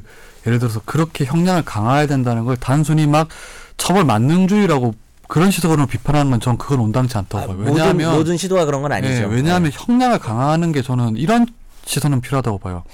예를 들어 법의 존재하는 목적이 응보잖아요. 네. 그 국가에 사법적 응보를 해주겠다는 응보라는 목적도 있는 거죠. 예, 피해자 일단 입장에서는 이 가해자를 강하게 처벌하고 싶어 하는 거는 어느 정도 필요하다고 봐요. 있을 수 그거를 있죠. 네. 우리 사회가 수용을 해줘야 되고, 왜냐하면 어차피 우리가 형법권을 국가에게 위임했을 때는 우리가 사적 복수를 하지 않겠다는 차원에서 니네가 그럼 복수를 해줘라고 하고 있는데 지금 피해자 입장에서는 국가에서 내린 형벌이 더 나았다. 이런 측면에서, 이런 측면에서 본다면 형벌을 높이는 것도 필요하다고 봐요. 아 물론입니다. 예. 이런 차원에서 보면 그동안 소년범 같은 경우에 그 피해자 입장에서는 가해 학생들이 막 계속 학교 나오고 또 2차 폭력에 시달릴 것 같고 피해 학생은 평생을 뭐 사회생활도 못하면서 숨어 다니고 이렇게 되는데 네. 너무 강력하게 처벌하고 싶은 거예요. 저는 네. 그런 차원에서는 좀 형량 높인 건 동감을 해요. 네, 네. 왜냐하면 어차피 법치주의라는 게 기본적으로 법이 있어서 다행이다 시민들이 생각하는 게 필요한 건데 네. 그게 법치주의인데 음. 피해자 입장에서 법치주의가 뭐냐 그럼 가해자를 강하게 처벌함으로써 나는 법이 있어 다행이다 느끼게 된다면 저는 그런 차원에서 형량을 높이는 건 필요하다고 봐요. 그게 전부는 아닐지언정 예. 그런 측면이 분명히 있기 때문에 그렇죠. 그런 차원에 네. 더해서 그러면 우리가 법이라는 게또 재발 방지, 교화라는 게 필요하니까 형벌을 높이는 게 과연 교화, 재발 방지에 필요하냐 그런 접근에서 본다면 또 형벌을 높이는 게 만능이 아닐 수 있다는 거죠. 맞는 게 만능이 아니라는 만능이 거죠. 아닐 네. 수도 있다. 예. 근데 한편으로는? 음. 물론 저도 이런 사, 그 사건을 보면 되게 화도 나고 막 진짜 얘는 무슨 생각을 할까 이런 생각도 들긴 하는데 한편으로는 제가 학교 다닐 때 만났던 뭐 소년원 과거 이런 애들을 보면은 물론 잘못을 안 했다는 게 아니고 정말 큰 잘못인데 뭔가 아 제 인생은 대체 어디서부터 꼬여버렸을까 이런 생각이 드는 케이스 솔직히 진짜 대, 대다수잖아요 뭐 그게 이제 가정, 부모 음. 이렇게 바라보게 그런 거 되는. 보면은 근데 한편으로는 그런 애들도 진짜 많으니까 뭔가 그 아이들한테 그렇게 하는 게 저는 또 너무하게 어, 느껴지기도 맞아요. 하죠. 애들의 범죄 동기라는 게 어른들의 거죠. 사실. 어른들의 네. 범죄 동기와는 완전히 다르고요. 그리고 무엇보다 어른들한테는 아 이러한 법률 효과를 일으키면은 이 사람이 이렇게 반응하겠구나라는 게 어느 정도 예측이 되는데 애들이 그게 안 돼요. 미성년자는 그게 안 되기 때문에 우리가 생각했던 효과가 안 나오는 케이스가 되게 많아요. 아니 그리고 저는 책상. 약간 좀 그런 게 막 어디 뭐 방송 어디 프로그램에서 막 이런 거 토론하는데 뭐 지나친 경쟁이 뭐 뭐 아이들을 뭐 그렇게 만들고 뭐 이런 식의 내몰았다? 얘기를 하더라고. 아. 근데 사실 경쟁이란 거는 합의된 룰이 있고 그 안에서 정정당당하게 승부를 겨루는 건데 여하튼간에 저는 그게 너무 화가 났던 게 그 말이 여튼간에 어른들이 잘못 가르쳐 놓고는 그 이야기를 또 하고 또 어른들이 법도 바꾼다고 이런 거 자체가 너무 화가 나더라고요. 되게 재밌는 게 뭐냐면 지금 선재 아나운서의 아까 한 얘기랑 지금 한 얘기를 한 달 전에 했던 거랑 했을 거랑 만약에 이게 우리가 뭐 화재 판결 내가 가져와서 하나 그 다음에 지난주에 이 사건이 뜨거웠을 때 얘기한 거랑 또 한 일주일 지나서 지금 얘기한 거랑 다 다르다. 사람들의 반응도 다르다. 만약에 지난주에 이 얘기를 했으면은 엄청나게 욕을 먹었을 거예요. 음. 김선재 아나운서는. 그러니까 난 이게 문제의 본질이라고 생각하거든요. 근데 이번 주는 조금 누그러졌어. 어. 약간 신중롱도 고개를 들어.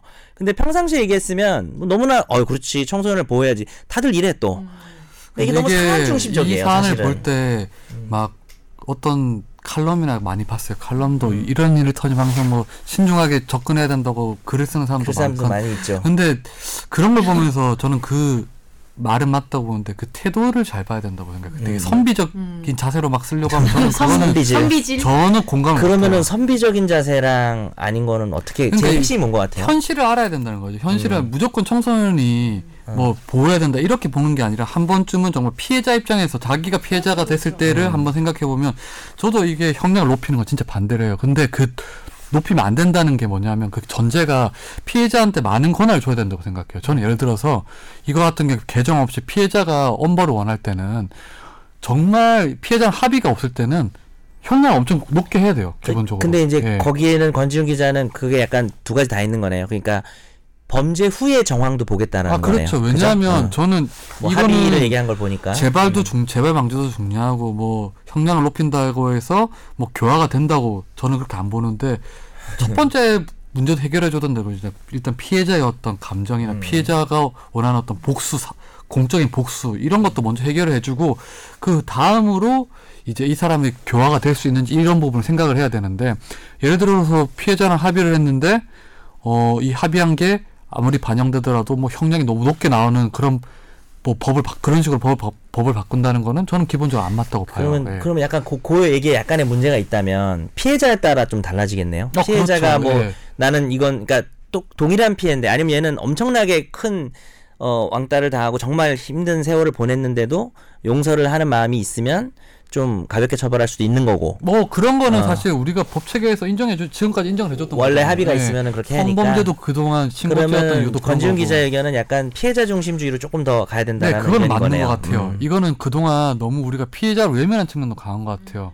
왜냐하면 우리가 제일 먼저 보호해야 될 대상은 피해자인 건 분명하잖아요. 네, 예. 가해자는 가해자도 물론 보호해야 되지만 뭐 우선순위를 굳이 정할 필요도 없겠지만 정한다면 저는 피해자한테 먼저 우리가 한번 생각을 해봐야 될 것 같아요. 그래서 피해자한테 먼저 권한을 주고 가해자를 생각해야 되는데 가해자를 우리가 먼저 처벌을 할 때는 이 처벌 같은 경우에 막 엄청 뭐 형량을 높이거나 아니면 뭐 촉법소년 나이를 낮추거나 이렇게 해결할 문제는 아닌 것 같아요. 예. 지금 우원재 같았어. 랩하는. 그 그러니까 이제 그러면. 마침 처벌 형량 나이 얘기도 나왔으니까 얘기 얘기를 약간 바꿔서 소년법이 이제 개정된다는 논의들이 여러 측면이 있잖아요. 네. 아예 그냥 형사 미성년자가 지금 만 14세인데 그 이상민 변호사 생각도 나는 궁금해. 그러니까 그걸 좀 높이자. 나이를 높이자. 아, 아, 그걸 좀 낮추자. 아, 죄송합니다. 나이를 낮춰서, 낮추자. 낮춰서 어 처벌되는 나이가 나이를 나이를 조금 더 어린 애들도 조금 처벌에 처벌이 뭐 안 되던 애가 처벌이 되거나 처벌이 여기까지 되던 애가 좀 높아진다거나 이런 음- 움직임이 일단 첫 번째 있고요. 근데 저는 그거는 법률 만능주의라고 생각을 하고요. 법률을 법률로 모든 걸 해결할 수가 없어요. 법률로 이걸 다 해결하려면 차라리 법률 이렇게 만들면 좋겠죠. 모든 범죄는 다 사형, 무기징역 내지 사형에 처벌한다. 그렇죠. 그렇게 하면 우리나라가? 정말 깨끗해지고 아무 범죄가 없어질 정. 변호사님 생각 은 어떠신가요? 나는 이런 측면이 있는 것 같아요. 나이는 좀 생각해 볼 때 됐다고 생각해요. 왜냐하면 옛날 애들 나이 나이 애들의 상태랑 다르지. 요즘 애들 상태가 달라요. 제가 지금 오고. 우리 딸만 해도 제가 드라마 같은 거 보면 아역 배우들이 뭐 막 말 막 이렇게 하잖아요. 뭐 어른처럼 하잖아요. 저는 아빠가 뭐뭐 해서 엄마를 뭐뭐 해야 된다고 생각해요. 그래서 어우 발령기 막 이랬는데 진짜 애가 그렇게 말하더라고. 그러니까 발령기를 했구나. 애가 아, 우리 애가 하네. 발령이란 거야. 그러니까 그 초딩 예전에 중딩들이 하던 짓을 초딩들이 다르지. 하고 있고 음. 하기 때문에 조금 이 아이들을 그러니까 꼭 형사 처벌하자는 게 아니라 소년법이라든지 어떤 얘들에 대해서 보호 처분이라든지 어떤 아니면 하다못해 어떤 관심이라든지 이런 것에 대한 측면의 연령이 낮아져야 된다고 생각해요. 항상- 아나운서는 네. 어떠신데요? 근데 저도 아까 그렇게 얘기는 하면서도 또 여러 가지 생각이 드는 게 뭐냐면 이런 사건들을 보면은 한편으로는 다른 얘기지 그러니까- 이런 사건은 그러니까, 근데 아니 그러니까 어. 정말로 예를 들면은 그러니까 정말 이해하려고 노력해가지고 어리니까 정말 이해가 되는 애들이 있고요. 진짜 이거는 어른이고 애고 간에 어떤 생각으로 이렇게 했는지 도저히 그러니까 이거는 너무나 인간으로서 잔혹한 어, 문제라는 이해할 거죠. 수 없고 전혀 반성도 안 하고 이런 애들이 있고 그리고 실제로 저도 학교 다닐 때 보면은 이용한다니까 자기한테 이렇게 뭔가 예를 들면은 합의를 없다. 해주고 어. 학교에서도 적당히 반성하는 걸 보이면은 뭐 해가 적당히 조치를 하고 이거를 안다니까 애들도 요, 요즘은 더 그렇겠지. 그게 아는 게 저는 저는 일단 기본적으로 나이를 낮추고 하는 건 반대예요. 왜냐하면 뭐 나이를 낮출 수도 있고 한데 선행 조건이 예를 들어서 지금 뭐 인지 능력이 향상이 되고 뭐 신체 능력이 발달되고 그 부분적으로 지적 능력이 과거에 비해서 높아졌다 하면 먼저 권한을 먼저 보여줘야 되는데 우리가 선거 선거권 같은 경우에 좀 19세고 음, 그렇잖아요. 그렇죠. 뭐 결혼 가능한 나이도 그렇고 자립 자 뭐 스스로 할 수 있는 나이 그런 먼저 권한을 예를 들어서 정치 활동이나 그런 뭐 정당 가입할 수 있는 나이 이런 걸 근데 낮춰준 다음에 근데 아니 정당에 가입할 수 있게 해야 처벌할 수 있다 이건 아니 아니야. 먼저 그러니까 권한을 우리가 그 이- 지적 능력을 인정해 준다면 권한을 부여한 다음에 이제 둘다 책임 돼야 능력도 되는 거죠. 저는 선- 같이 가야 된다고 저는 봐요. 그게 선의의 문제는 아닌 것 같고 지금 이제 민사 미성년자 나이는 2, 3, 2년 전에 낮춰줬어요 한 살 낮춰줬고 선거권도 점점 낮춰져 된다고 생각을 하는 건 저는 이제 별개로 얘기를 생각하는 거고 형사 처벌 내지는 혹은 이제 형사 처벌까지는 아니어도 어떤 소년법의 적용을 통해서 이 아이들을 조금 소년법의 적용이든 아니면은 여러 가지 이 청소년 문제에 대한 어떤 관심이 좀 내려갈 필요가 있다. 14살이면 근데 몇꼭 이제? 더 일찍 처벌하자는 만, 말은 만 아니었어요. 14세니까 만 중3 정도. 돼요. 중3 정도 보통. 꼭뭐 더 일찍 처벌해야 된다. 한 놈이라도 더 처벌해 근데 그런 측면은 아니고. 그런 건 있잖아 이상민 변호사님 보시기에 뭐 저는 고등학교 3학년이 뭐 이제 거의 뭐 시- 키나 많이 지적 능력으로 보나 뭐 나보다 커. 대학교 1학년하고 대학교 4학년하고 큰 차이는 없다고 봐요. 도리어 어쩌면 수능 공부하면서 똑똑할 수도 있고 한데 근데 그거는 있는 것 같아요. 저는 고3 정도 정도 나이 그게 뭐 어떻게 기계적으로 나눠야 될지는 모르겠지만 아직까지 부모의 품 안에 있어야 된다는 나이라는 게 우리가 사회에서 보호해야 될 대상이라는 걸 기준이잖아요. 그러니까 예를 들어서 뭐 고등학교 가- 이런 나이에 뭐 부모랑 같이 안 살면서 뭐 김선재 아나운서처럼 뭐 기숙사에 살 수도 있고 하겠지만 그런 학생들한테 형사 책임을 묻는다는 게 저는 좀 조심스러울 필요는 있다고 봐요. 그러니까 한번 이런 네. 케이스를 생각을 해볼게요. 부모님을 조실 부모하고 혼자서 뭔가 이렇게 계속 인생을 살아보려고 시도를 하다가 이 학생이 가령 뭐 저, 보육원에서 19살 돼가지고 나와서 뭔가 이렇게 새로운 삶을 살아야 되는 상황에 놓였다가 뭔가 이렇게 범죄를 저질렀다. 그런 케이스가 나와가지고 세상에 알려지면 여론은 완전히 달라질 거예요.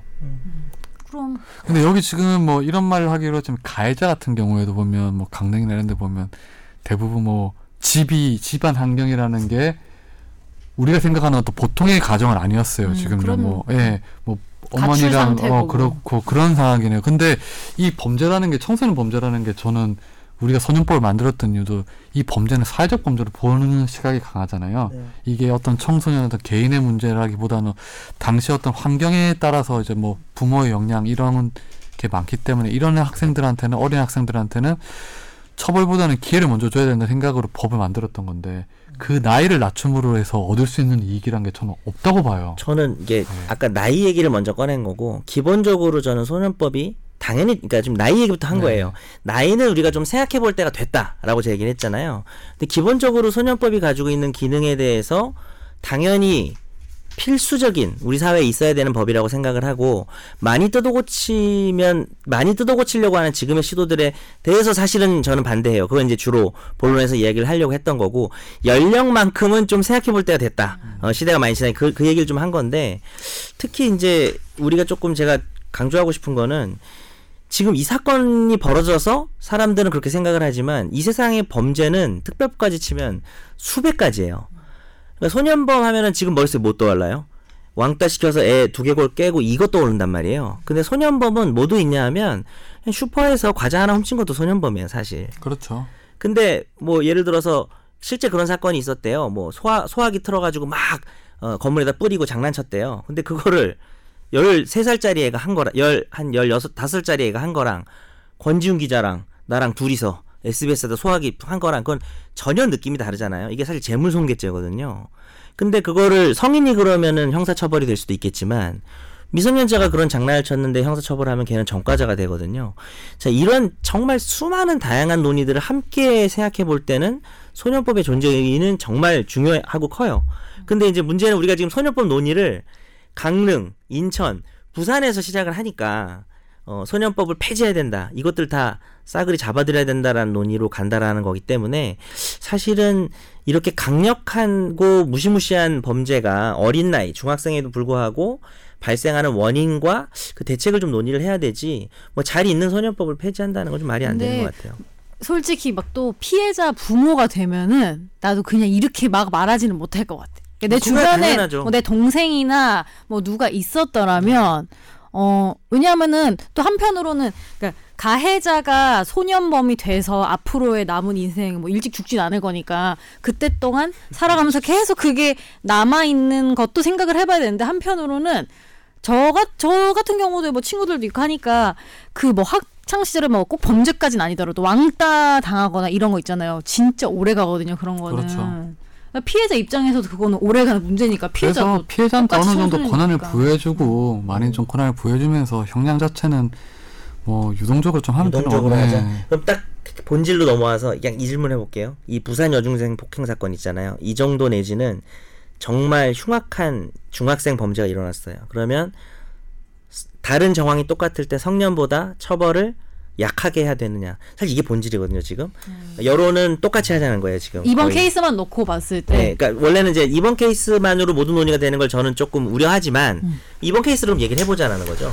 그래서 지금 뭐 그런 얘기를 해요. 예를 들어서 지금 청소년들한테 가장 높은 형량을 선고할 수 있는 게 징역 20년이잖아요. 특강법을 특강법을 적용, 적용하면 20 년인데 18, 10 그죠. 죄를 범할 네. 당시 17세라면 네, 그러니까 예를 들어 15살 소년이 뭐 큰 죄를 저질렀을 때 징역 20년을 선고받으면 35살에 나오는 거잖아요. 그렇죠. 네, 그런 그런데. 그러면 그 사람들이 나왔을 때 과연 어 어떻게 사회에 적응할 것인가 이런 부분도 우리 한번 고민을 해봐야 되잖아요. 그래서 되게 우리가 그 소년이 예를 들어서 그 뭐 2년이든 10년이든 어디 형량을 살린다는 거는 단순히 어떤 자유 신체의 자유를 박탈당하는 게 아니라 청소년으로서 누릴 수 있는 어떤 과정을 포기를 해야 되는 거잖아요. 교육도 뭐 박탈당하는 거잖아요. 여러 가지 교육의 의무부터 시작해서 어떤 청소년들이 할 수 있는 경험이나 그런 걸 박탈당하는 건데 저는 그런 부분도 우리가 한번 생각을 해봐야 될 것 같아요. 그래서- 인생에 있어서 음. 청소년 시기인데 네. 음. 근데 저는 사실 이걸 보면서 사실 여기서 가해자들이 진짜 배워야 하는 거는 뭐 이상적인 얘기긴 하지만 여튼간에 약한 사람을 그것도 여러 사람이 힘으로 이렇게 하는 거는 나쁜 거다라는 걸 일단 배우는 게 핵심이잖아요. 사실은 그걸 알아야 사실은 되잖아. 청소년은 교화가 핵심이에요. 어, 근데 이게 교화가 잘 안 되는데 어떻게 그러면 하- 할 것인가? 뭐 교육을 할 것인가 아니면 그 감옥에 넣을 것인가? 뭐 이런 거잖아요. 맞아요. 근데 제 생각에도 그 문제가 뭐냐면 서른다섯에 나오면은 얘네는 그냥 여전히 제 생각에는 비슷하고 분노로 가득 찬 사람으로 나올 것 같다는 게 저도 약간 좀 어떻게 해야 될지 모르겠는 근데 이제 같아요. 이거죠. 그럼 피해자의 울분은 어떡하냐. 뭐 사실 이거죠. 그러니까요. 참 어렵네요. 이상민 의사님 어떠세요? 음, 이게 참 예, 어려운 문제인데요. 항상 성범죄나 청소년 범죄가 이런 일이 이제 반복이 되면 어떻게 이렇게 급하게 준비를 하는지 막 며, 며칠 만에 막 법안들이 막 맞아. 튀어나와요. 이렇게 개정안이 툭툭 튀어나오는데 사건만 벌어지면 형을 올리자는 주장이 일주일도 안 되고 팍팍 튀어나오고 막 법안 발의가 막 몇 건씩 되고 이런단 말이에요. 벌어질 근데? 때만. 그렇죠. 근데 이 지금 나오는 논의들 중에 좀 정말 좀 심하다고 생각이 되는 게 그럼 미성년자도 사용을 시키자.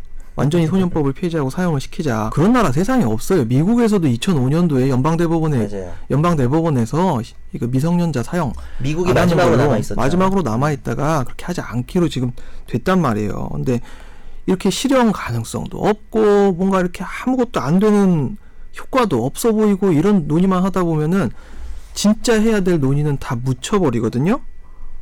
그리고 나서 또 몇 년 뒤에 또 똑같은 일이 또 벌어지면 또 형량이 더 올라가요. 그걸 어떤 걸로 보면 알 수 있냐면 성폭력 범죄 처벌에 관한 특별법의 개정에 되었던 그 역사를 보면은 그 내용이 그대로 나와요. 무슨 사건 터지면 맞아요. 이렇게 바뀌고 무슨 사건 터지면 이렇게 바뀌고 2013년도에 계속 형법 친고죄 비친고죄로 다 개정되고 형, 성폭법이 엄청나게 또 바뀌고 이런 것들을 보면 알 수 있는데 결국 이런 범죄에 저- 사회 전체적으로 대처를 해야 되는데 법률이 바뀌면 세상이 바뀌냐 그렇지 않아요 자 보호 관찰의 대상자가 늘어난단 말이에요 가령 촉법 소년의 연령을 낮춰가지고 그럼 보호 관찰 대상자가 늘어나죠 근데 보호 관찰소에 근무하는 사람 인력을 그만큼 늘어주냐 그렇지 않아요 보호관찰소에 옛날보다 지금 보호관찰해야 될 사람이 얼마나 많습니까? 존스쿨 운영해야 되지, 성범죄자들 또 계속 관리해야 되지, 그 다음에 저 전자발찌 차고 다니는 사람들 또 관리해야 되지, 엄청나게 많은데 그 인력과 시간은 아무도 신경을 안 쓰면서 그냥 계속 그냥 처벌만 늘어나는 거예요. 그래서 형량을 계속 이렇게 올리는 법안이 나오는 것 자체는 실제로 해결되는 건 아무것도 없는데 마치 되게 일을 하고 막 대책이 엄청나게 나온 것처럼 느껴지는 착시 효과를 주거든요.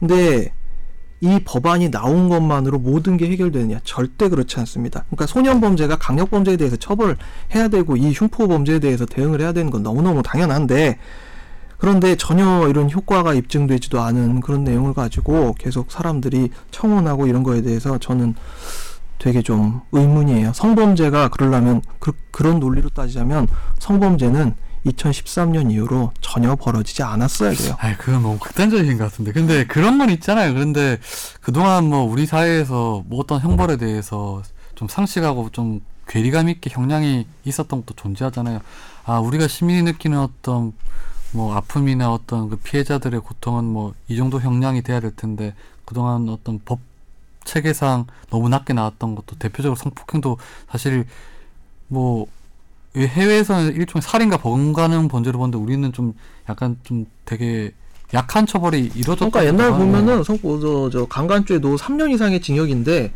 사, 3년 이상의 징역으로 이제 규정이 돼 있는데 3년을 선택하고 거기서 장량 감경을 해갖고 1년 6개월에 거의 집행유예를 붙여버리니까 그게 비판이 많았던 것이지 3년 이상으로 그대로 돼 있는 거- 주면 뭐 그대로 주면 무슨 그래서? 지금처럼 소년범도 마찬가지인 것 같아요. 저는 이게 기본적으로 청소년의 범죄라는 게 뭐 청소년 개인의 어떤 일탈로만 이루어지는 게 아니니까 해외 같은 경우에서 찾아보니까 소년범 같은 경우에 오면 처벌을 부모나 부모한테 같이 내린대요. 처벌이라기보다는 교육이래요. 예를 들어서 저는 청소년 범죄가 벌어지면 어 부모를 같이 법정에 불러가지고 교육 이수를 시킨대 부모한테. 그래서 처음에는 친권을 일부 제한을 시킨대요.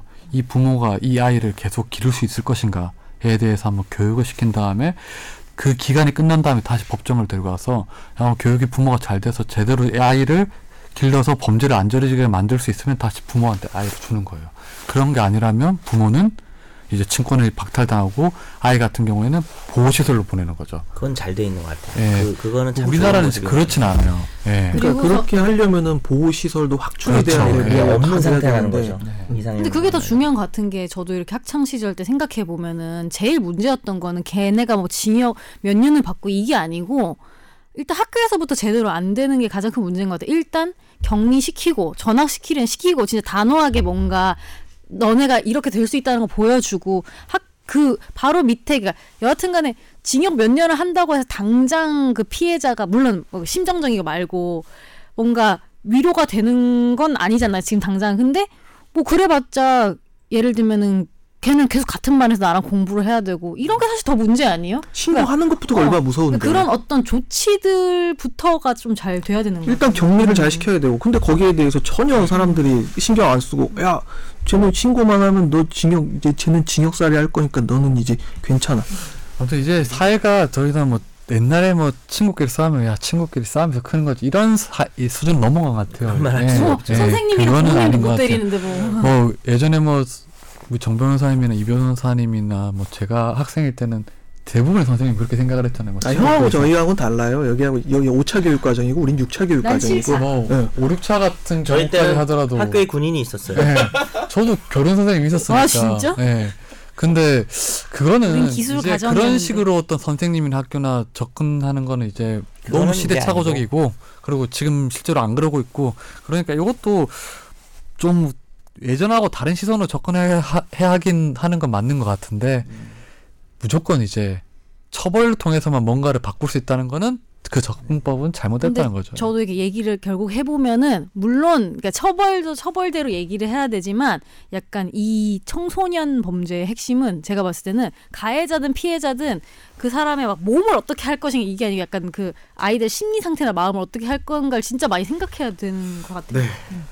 어, 또 오늘 뭐 되게 뜨거운 논쟁을 했던 것 같아요. 아 뜨거 예. 사실은 뭐 할 얘기 더 많아요. 근데 오늘 좀 시간도 길어졌죠 아마. 네. 어, 방송 녹화 시간도. 또그 마무리? 이게 뭐 명확하게 우리가 뭐 해법을 찾을 수 있는 것도 아니고 아니죠. 예. 네. 그리고 뭐 여러 가지 토론을 거쳐야 되지만 다만 이제 방향성을 본다면 이제 너무 처벌 만능으로 가면 안 된다는 거겠죠. 아쉬운 예. 분들도 계실 것 같아요. 뭐 마무리 피해자한테도 음. 좀 저한테 뭐 오세요. 따뜻하게 감사를 감사드립니다. 자, 짧게 저는 뭐, 마- 일개 아나운서에 불과하니까.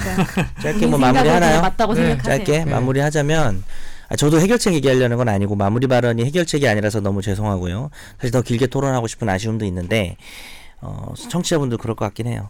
근데 뭐 그냥 이런 점, 그러니까 뭐 이런 일이 생기면은 뭐 쿨병 걸린 뭐 선비처럼 하는 사람이 있는가 하면 또 다혈질 사이다 무조건 사이다 뭐 이런 논의들이 있는데 저는 굳이 말하자면 쿨병 거- 걸린 선비 쪽에 가까운 것 같긴 해요. 제 생각은 뭐 그런 걸 어쩌겠어요. 제 생각이 그런 걸.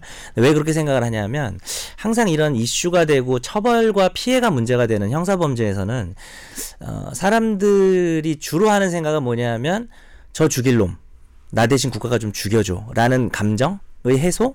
라는 논의에서 접근을 하거나 아니 어 사실 피해자에 대해서는 정말 우리가 함부로 말을 못 해요.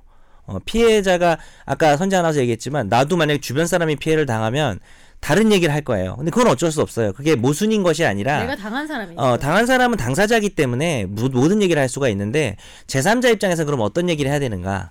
뭐 당연히 가해자보다는 피해자 쪽 입장에서 얘기를 해야 되는 건 맞죠. 그러나 법이라는 것이 개정되고 만들어 만들어지고 개정되고 적용되는 시스템이 저 죽일 놈을 나 대신 국가가 좀 죽여주세요라는 논의만으로 전, 전개하기에는 한계가 있다. 그것도 물론 중요한 부분이 있어요. 국민들이 어 잘못하면 처벌받는구나를 알아야 되고 느껴야 되는 건 맞지만 이런 뭐 흉악한 사건들은 너무 그 논의만이 중심이 되는 것 같아서 그게 좀 아쉽고요. 그것보다는 이런 그러니까 처벌보다는 해결 이런 일이 일어나지 않고 일어나 일어났을 때 피해를 최소화하는 방법이 뭔지에 대한 논의를 꼭 같이 했으면 좋겠습니다.